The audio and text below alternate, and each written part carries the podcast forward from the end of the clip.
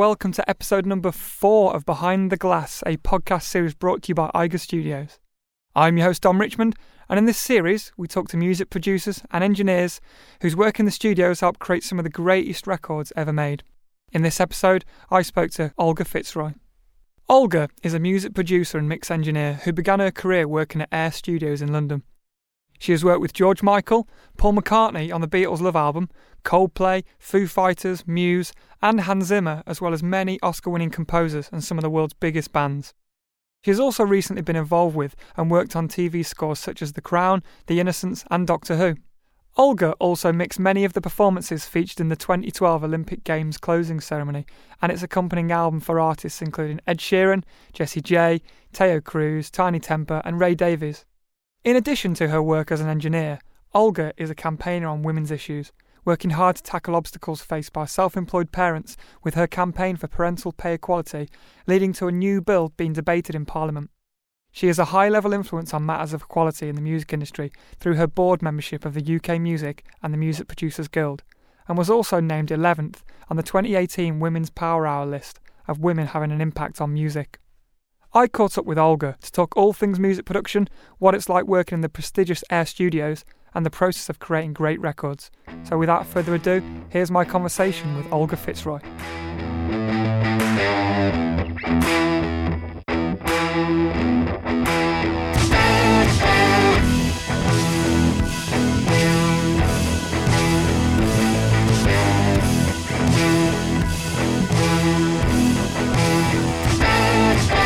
Hey, Olga, you all right? Yeah, not bad, thanks. Good, good. How you uh how you how you been keeping during this um this crazy time I, I guess we're we're living through? Yeah, not too bad really. I mean, studios are working, so it's not been so bad this time round. Yeah, have you have you found um how how busy have you have you been over the last few months? Because I know during the first lockdown at the start of the year, a lot of people I spoke to kind of, you know, it was, it was down tools and kind of really have to having to think about what we're going to do. But um, but everything seems to have picked up quite drastically over the last few months. I don't know if if, if you found the same. Yeah, it's been sort of yeah. The first lockdown, that everyone just shut because no one knew what the hell to do, and everyone just stayed at home.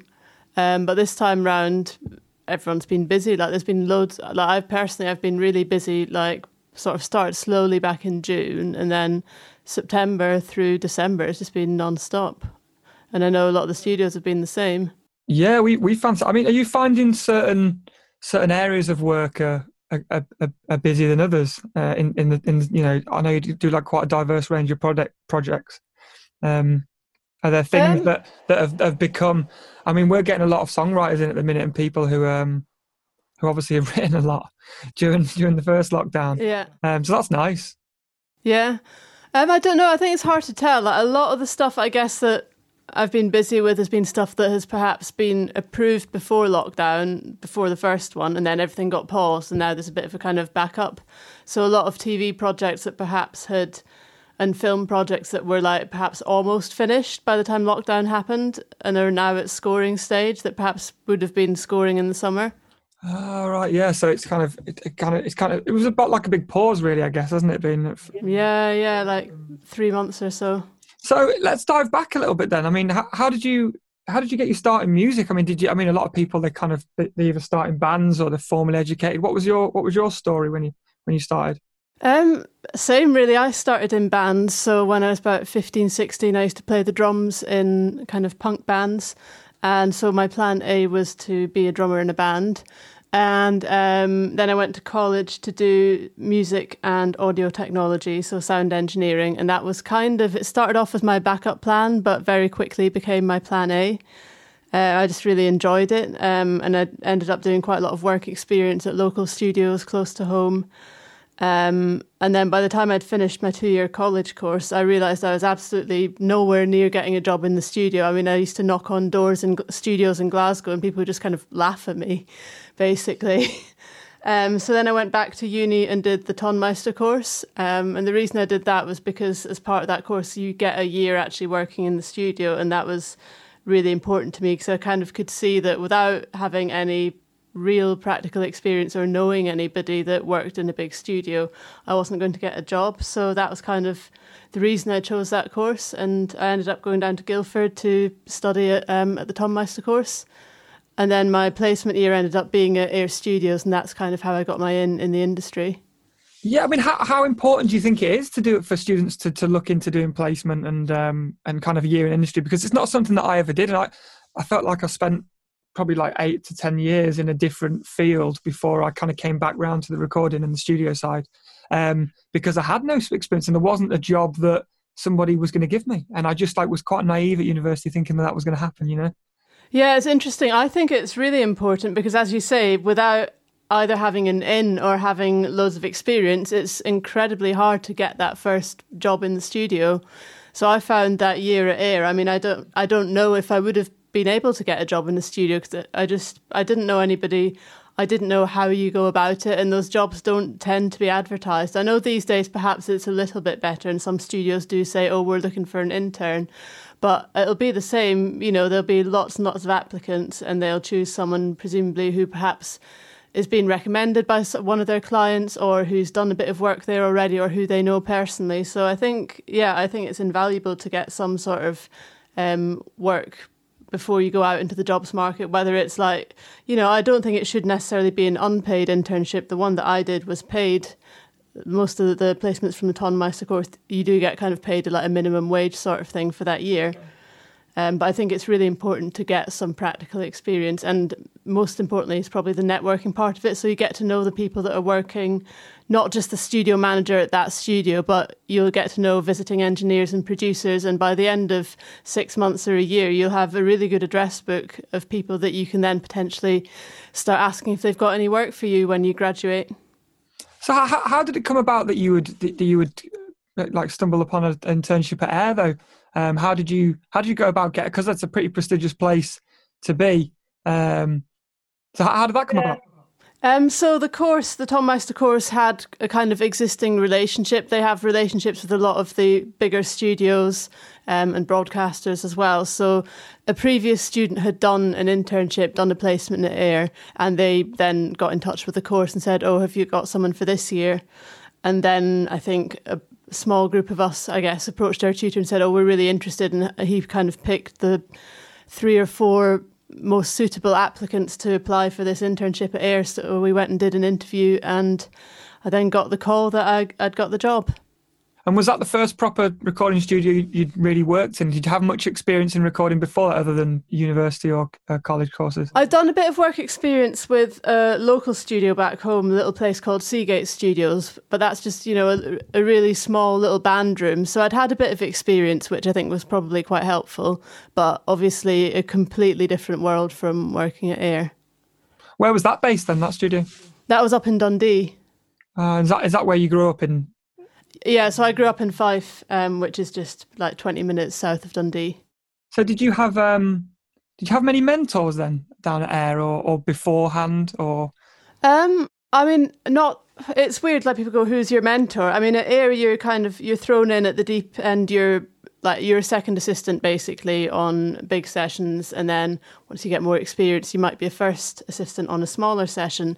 So the people that i would mainly learn from would be other assistants and the kind of in-house engineers at air. I mean they're all freelance but they're the ones that kind of grew up at air went from being assistants to in-house engineers to being freelance. So probably the people at air that i worked with the most and learnt the most from would be Nick Wollage and Geoff Foster um, on the film scoring side. And then, sort of, as I was going from assisting to engineering, I worked with Rik Simpson a lot, who's Coldplay's producer.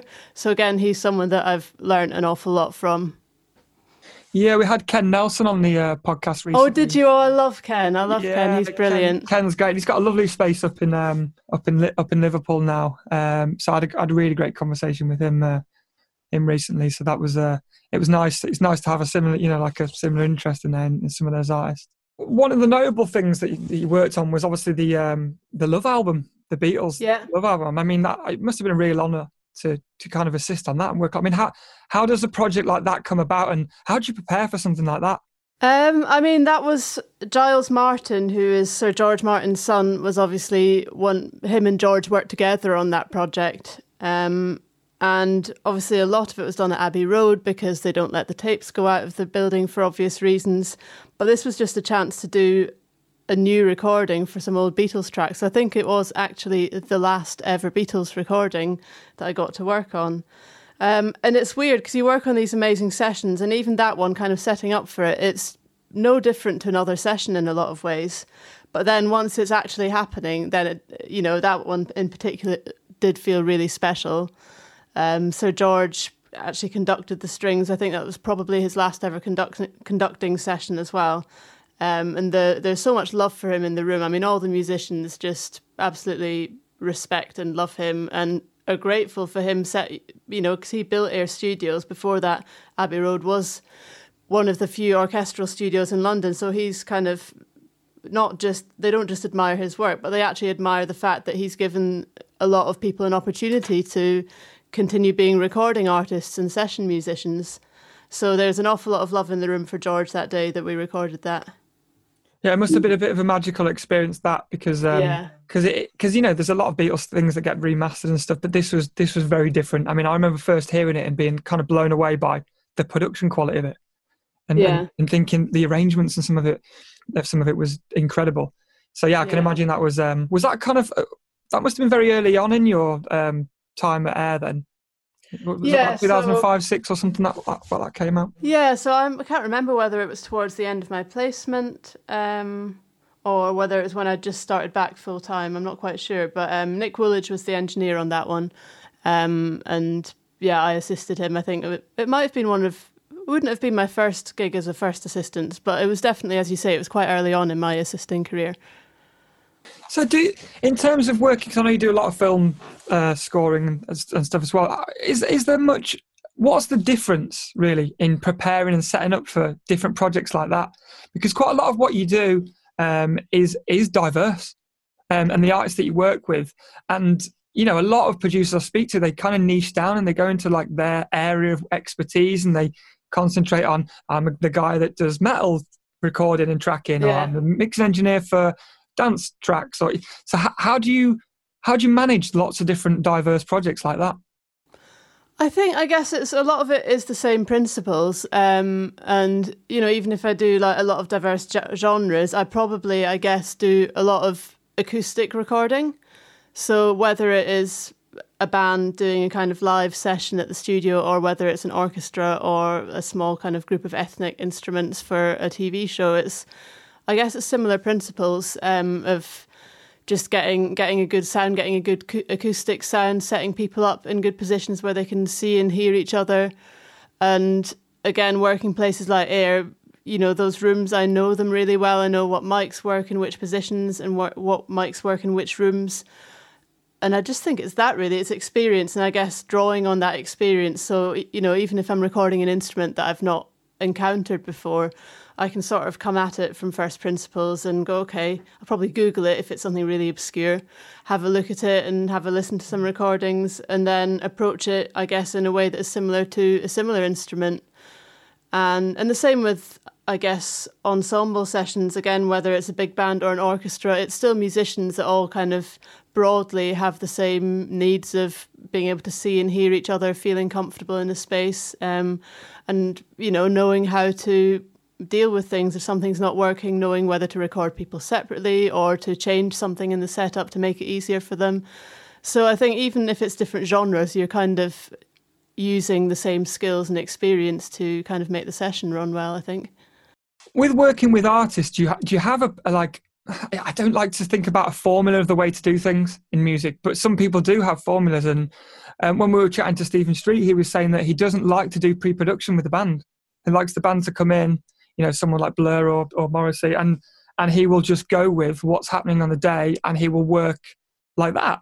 Um, yeah. how, how, how, do you find? Do you, do you get involved? I mean, I know lots of producers. They'll go and they'll go to shows. They'll go to the rehearsals. They'll they'll start you know arranging and picking things apart before the session. How, how do you how do you work like that? Do you do you get involved on a sort of pre-production basis?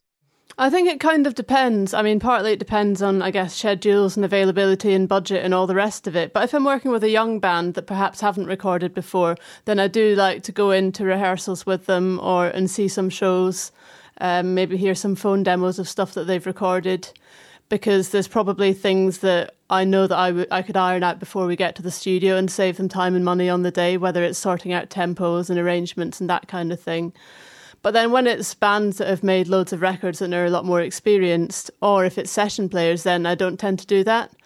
But then in those situations, then I'm probably a lot more confident in the arrangements of what's going to be played that day that it will be something that works.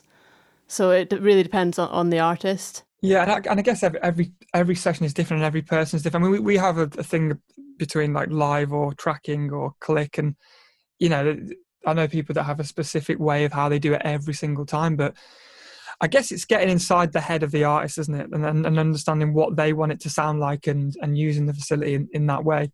Um, what do you think the barriers to entry are for, for women looking to pursue a career in music production nowadays? I mean, how did you find that coming up and going going through that? I mean, I have to say, I haven't personally encountered anything particularly negative. I mean, when I was doing my college course and my university course, I was always like one of about two or three women in each course, and about and there were about twenty boys or men in all my classes that I did. So I was definitely in the minority. Um, but for me, I didn't. It didn't put me off. Um, I kind of got used to it and wasn't a problem. And then I was really lucky at Air again that it felt very supportive. There's a big family atmosphere, and the studio manager was very encouraging. So I have to say, I didn't really encounter anything negative on kind of entry into the industry. I know other people have had different experiences, so I'm not saying there aren't problems, but I was quite lucky that I didn't really have any issues. I think the fact that there are so few women doing these courses means that there's definitely something going on before people even get to the stage of getting a job.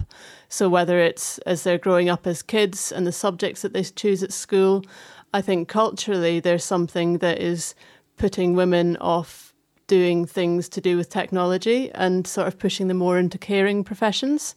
Again, not there's anything wrong with any of those, but it does seem to be quite disproportionate the way that just globally, not just in music, the way that um, the kind of careers are segregated between men and women. So I think that's a kind of wider societal issue rather than just a music industry issue. Do you think it goes really kind of a bit deeper back then to kind of early schooling? Yeah, absolutely. I mean, you kind of, if you start looking for it, then you can see it everywhere. And there's a lot of campaign groups and there's been TV programs made about it, just about the way that we treat children, essentially, that we treat boys different from girls. And then that kind of affects the whole rest of their lives. I think the Fawcett Society have just brought out a quite interesting report on this. I've just read the sort of first page of it, um, but it's basically saying, yeah, the way that we treat boys and girls differently is kind of bad for both. Kelly, you're the founder of Parental Pay Equality and you campaign for the charity Pregnant Then Screwed. Do you want to tell us a little bit about what you, you work with those charities or that charity and what you, what you do with those? Yeah, so I mean, I was saying I didn't feel there were any barriers for me personally entering the industry. Um, for me personally, the kind of barriers I came up against came later on in my career. It was after I had a child. Um, I suddenly felt I was back in the 1950s. And again, I think it's not just a music industry thing, I think it's definitely a societal thing.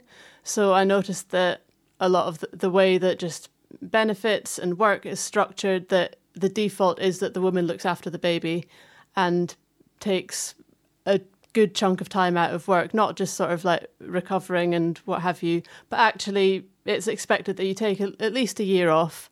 If you're freelance, then men don't even get a single day of paternity leave or shared parental leave.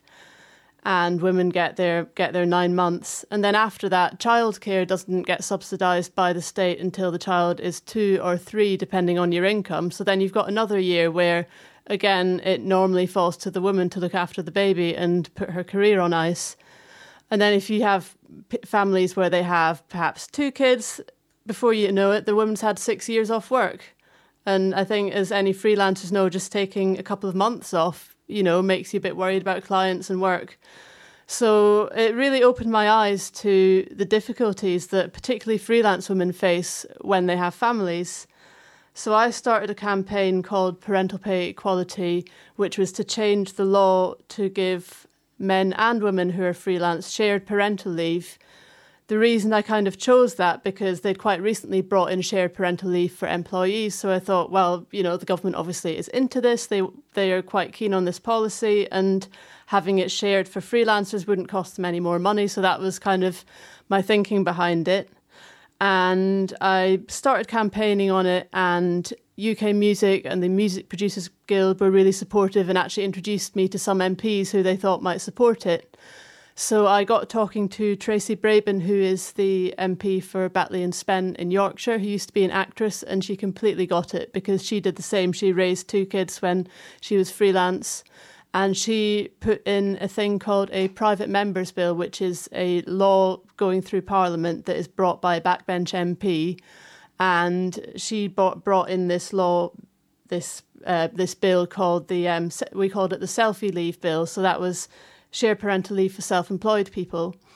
And these kinds of laws don't normally pass because they're brought by a backbench MP, but it's a way of raising awareness. And it's still pretty amazing to have a bit of paper with an actual law written on it, even if it then gets voted down by some old dinosaurs in Parliament.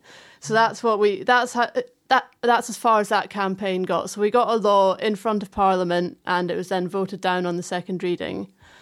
So that's kind of what parental pay equality have been doing is basically campaigning on equal rights for self-employed parents. Okay, so if there's anybody is anybody listening that wants to get a little bit more involved with with that or um or any of the the charities you work with, can they can they donate? Can they find more information? Parental pay equality, you can find that um parentalpayequality.org.uk. Um, during the pandemic, we've been a little bit dormant just because I've sort of felt that the opportunities for getting that, that change in the law are not going to be right now because everything's to do with the pandemic and they're not going to be bringing in those types of laws right now. But I think there will be an opportunity hopefully next year because they are going to be doing a lot of stuff on employment rights. So that's going to be the opportunity to bring in that change to the law. So we will be ramping up our activity on that one. Um, and the other charity that I got involved with through my work with parental pay equality, I just got kind of found more campaigning type people on the internet.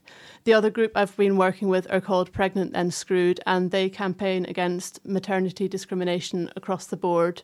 So for employees, self employed people.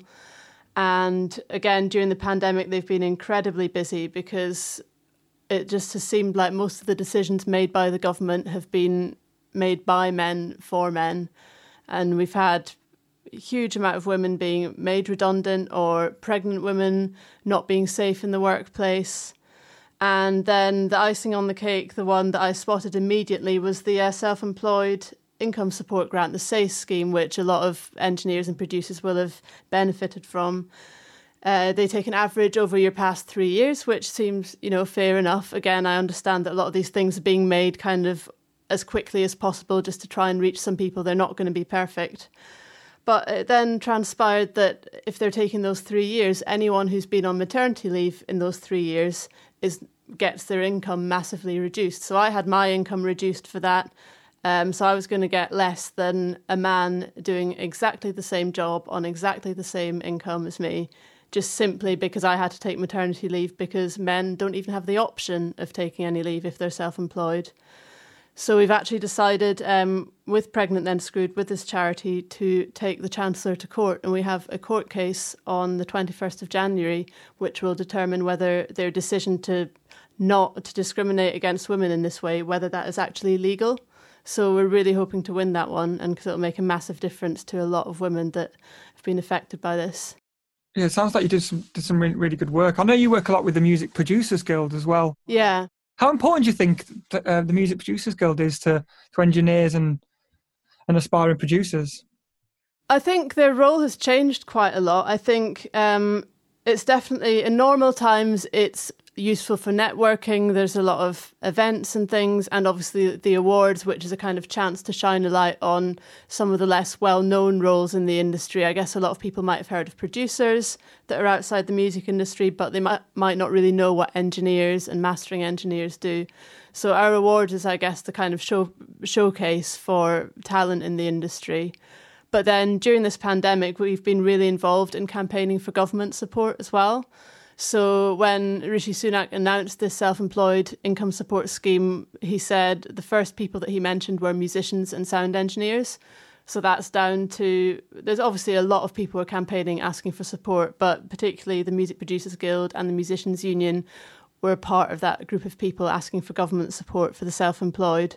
So I think that side of it is really, really important to have somebody that represents us as engineers and producers that fights our corner. Um, another part that we've been involved in has been writing the guidance to allow recording studios to get back to work safely.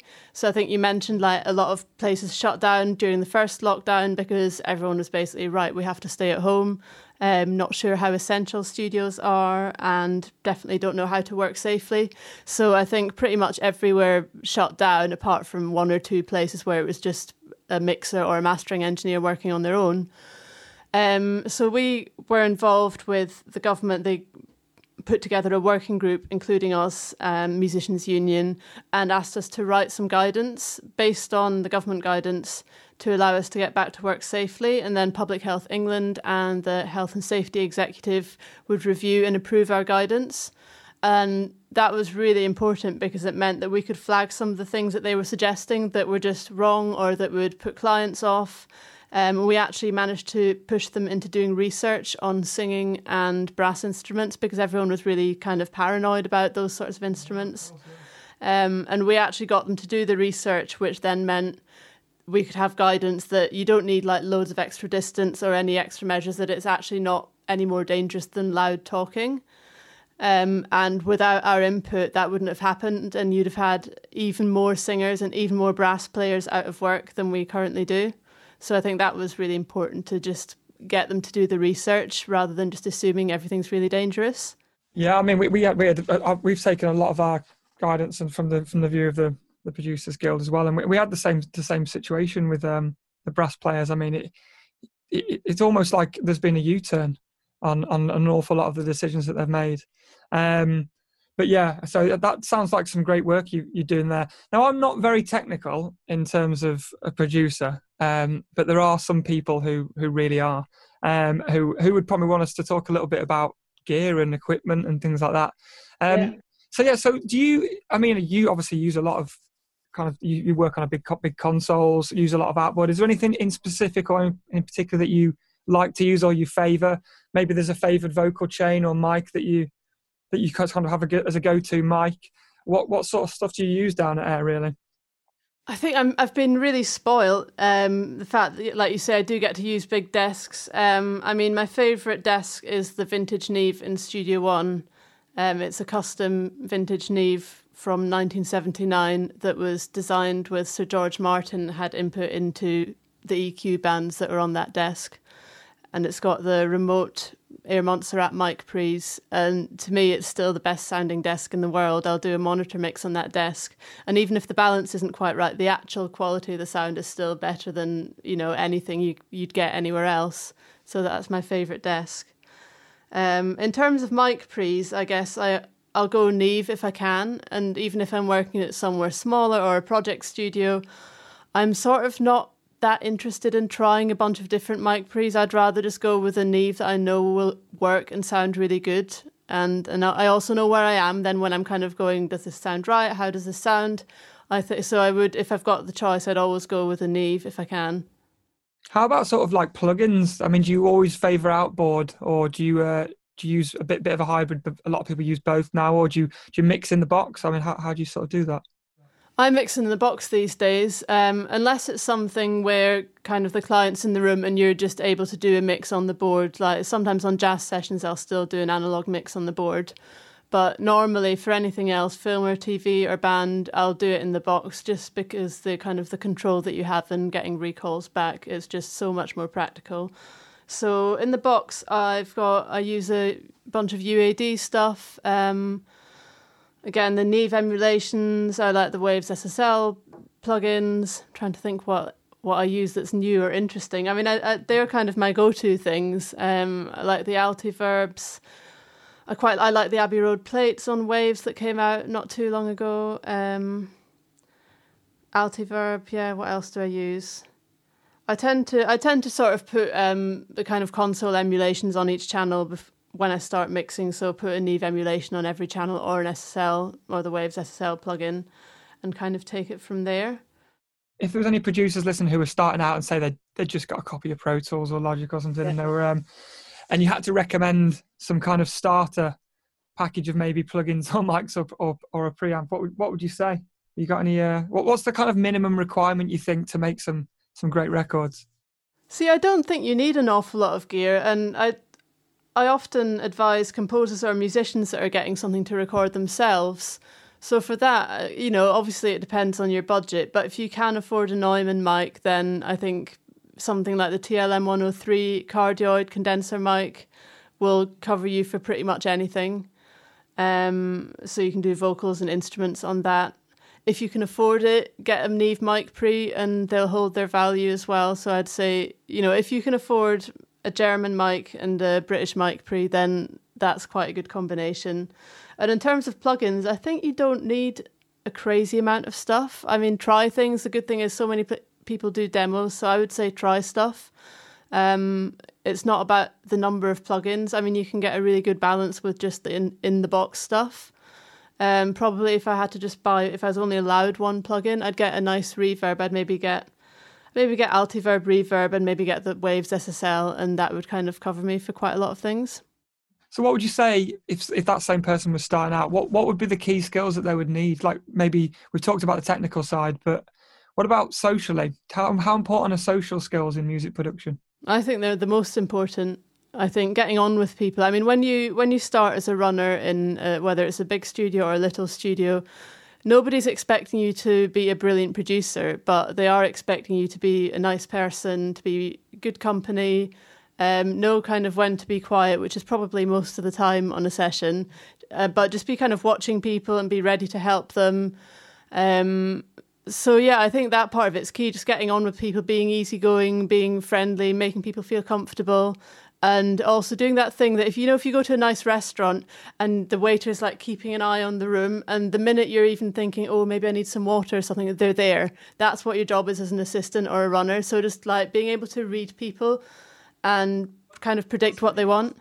That's a really good way of looking at it actually. That's a good uh, a good a good analogy with the way yeah someone said to me recently um, 80% of it is social skills and, and man management we, we, talk a lot about uh, football analogies down at down at Eiger at our studio, um, and managing um, managing artists. Like like you would a football team, knowing knowing when to work with a specific person, knowing how, their strengths and skills and how they work as a team. Most people I speak to, it's kind of eye open how important the kind of social skills are, and I think it, that, that kind of rings into like when you when you're trying to get into break into industry or, or get some experience your social skills are really important in networking as well absolutely if someone was starting out now and they had little experience and they wanted to meet some clients or artists and wanted to start making some records or you know find some client or clients or get client base what advice would you give there um i would say obviously in non-covid times this is a lot easier in non-COVID times, I would say go to gigs, get chatting to the artists there, go to events. I mean, again, in normal times, the MPG does quite a few events. Some of them are open to member or just for members, but a lot of them are open to non-members. So it might be a panel by some producers, or it could be uh, reviewing gear, kind of like a smaller session in the studio. Um, so, and the other industry bodies do events as well. So I think get signed up to the mailing lists of the industry bodies, and you'll see what kind of events there are. Um, and again, if you get chatting to someone, maybe offer to come and see if you can hang out in the studio and help them out on a session. You know, even if it's not, even if it's just for a day, uh, you can make yourself useful. Hopefully, you'll get to learn a bit. You'll get to know some people in the studio. And again, if you're working with a producer and you're lucky enough to get to go along to a session, make sure you say hi to everybody in the studio. So don't just like hang out with your producer, but make sure you go in and see the studio manager, thank them for letting you come in. Just be like super keen and nice and try and kind of make as many contacts as possible. So one of the things that I get asked a lot is um, is about younger people and people that are maybe at university level um, are doing and then doing free work. What do you have any thoughts on that? How how important is it to to kind of price yourself and, and, and your value, or do you think it's important to do lots and lots of work for kind of unpaid work when you're younger to build your portfolio? I think it's this is a really good question. I'm generally really against doing free work because I don't think it helps anybody. I think if you're at uni and you want to record your mate's band, then absolutely do it because you're learning and they're getting something out of it. Um, but I think if you're actually doing a job, so if you're working with a producer and they're wanting you in for a whole week to get up and plug in mics and do stuff, they need to be paying you for it. I think, again, if you're asking someone as a favour whether you can come in and observe their session, that's a bit different um, because you're not kind of doing a job, you're just there to learn and listen. And I think that is still valuable. But I think anything that you sort of go, hang on a minute, you should be paying someone for this. I, I do think be very careful about doing that. I think the more people do it, it kind of it undervalues everybody's work, and you know, ultimate, ultimately, it means that only wealthy people can actually afford to get a break in the industry and it's not really what we want to do. And i think also from a producer i think there's no point in uh, using free labor because you're not you're not going to get good work out of people if you're not paying them. So i think absolutely take any opportunities that you can to kind of shadow people if you can and learn from people. But if it's actual work then don't don't do free work. Again, I think it's different if it's your mate's band and you're actually just enjoying doing a track for them. That's fine. But I think anything where it's actually there's a kind of client um, and employee relationship, then it needs to be paid. I don't know if you find, but I think it's much harder um, nowadays because there's lot, I have lots of students coming. I, have a placement student at the minute, and he asks me a lot about how where he should price himself in the market and yeah. how much he should charge. You know, should he should he spend um, should he charge twenty pounds to, to, mix a track? I mean, but then you know when you go on places like Fiverr or any kind of um, websites where people set up a home studio, I feel that people are getting a bit of a misrepresentation of of what the pricing structure is because you know you could you could get a track mixed for five pounds from some people on on Fiverr, and it and I think people people see that and think, oh well, I need to I need to compete with that. I'm not even aware of this. do you know Do you know Fiverr? No, what is it? It sounds horrific. It's kind of. I mean, I found it recently. It's because someone was saying, "Oh, you should upload. You know, you should upload your um, like a portfolio." It's basically um, a kind of.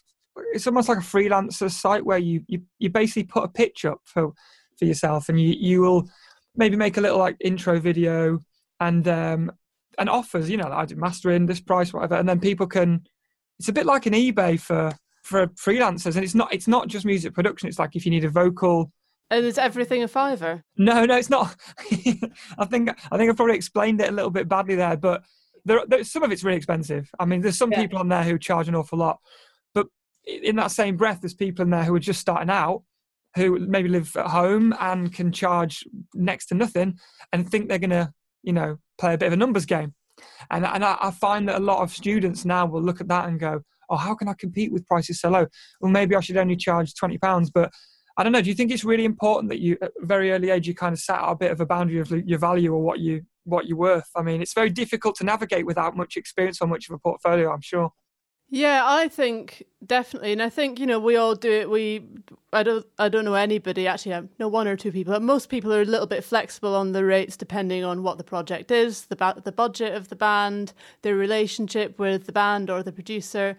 You know, all those things play a part, and most people are a little bit flexible in what they charge depending on what the job entails. But I think probably what would be the most useful and maybe the MPG can do a workshop on this, is actually teaching people how to negotiate. So I'm lucky enough to have a manager, so they do it on my behalf. But I think that would be really handy to get. So no matter what kind of price bracket they're working in and what level they're working in, actually having those skills to negotiate something that you're comfortable with, that is fair, and how to just make that agreement before you even start the work, I think that would be really valuable.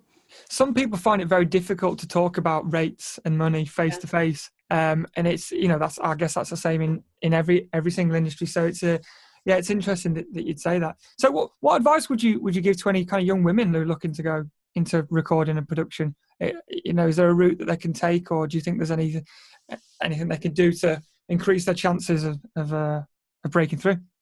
Um, it feels like now is quite a good time. I think um, you know, just be persistent. I don't. I think it's the same as it always has been. It's competitive and hard to get into, but that doesn't mean it's impossible to get into. So keep trying. And I think a lot of studios now are also quite aware that they don't want to be a completely male dominated environment. A lot of places are actively looking to recruit female assistants and engineers because they don't want to have just a bunch of blokes in the building. So I think it feels like almost now is quite a good time for women. If they're, you know, it's the same as anybody going into a studio job. You need to kind of go in with your eyes open, know that it's going to be long hours and probably not very well paid. Um, and but if you're prepared to do that and you're passionate, then I think there's no reason why you can't be successful in it. Are you working on anything at the minute? That anything interesting at the minute? what have I done? I've just finished uh, working on the score for a film called The Foundling and also a film called The Mauritanian, which is um, The Mauritanian is about a prisoner who was kept in Guantanamo Bay for ages. Um, and I think that one's sort of coming out, coming out for Oscar season, so people are quite excited about that one. In terms of the film scoring and stuff, it's when you're working on it. Is there what's the turnaround before we start to see that on uh, this one I think is quite quick. Um, again, with the fact that most cinemas aren't really running at the moment, um, I'm not quite sure when stuff will come out in the UK. But I think there's that one in particular. I think they're hoping to get that out quite quickly. Um, yeah, it's it's really varied though. I've kind of lost track because I've got no idea when which cinemas are going to be open when.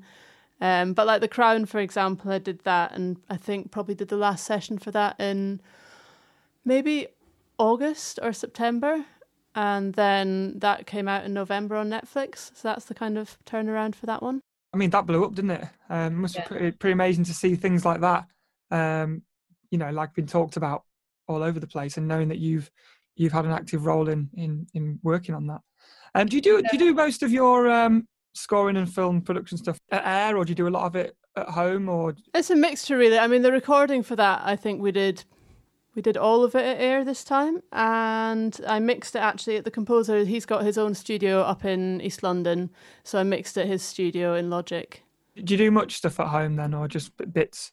I do quite a lot. So, um, what have I been doing? I've done actually quite an interesting project uh, for uh, a project in Spain. It was it's a Spanish project for an exhibition um, of one of Gaudi's houses, and it's like soundscapes and things like that and it's a bespoke composition that we recorded in Berlin and then I took back here and mixed at my home studio.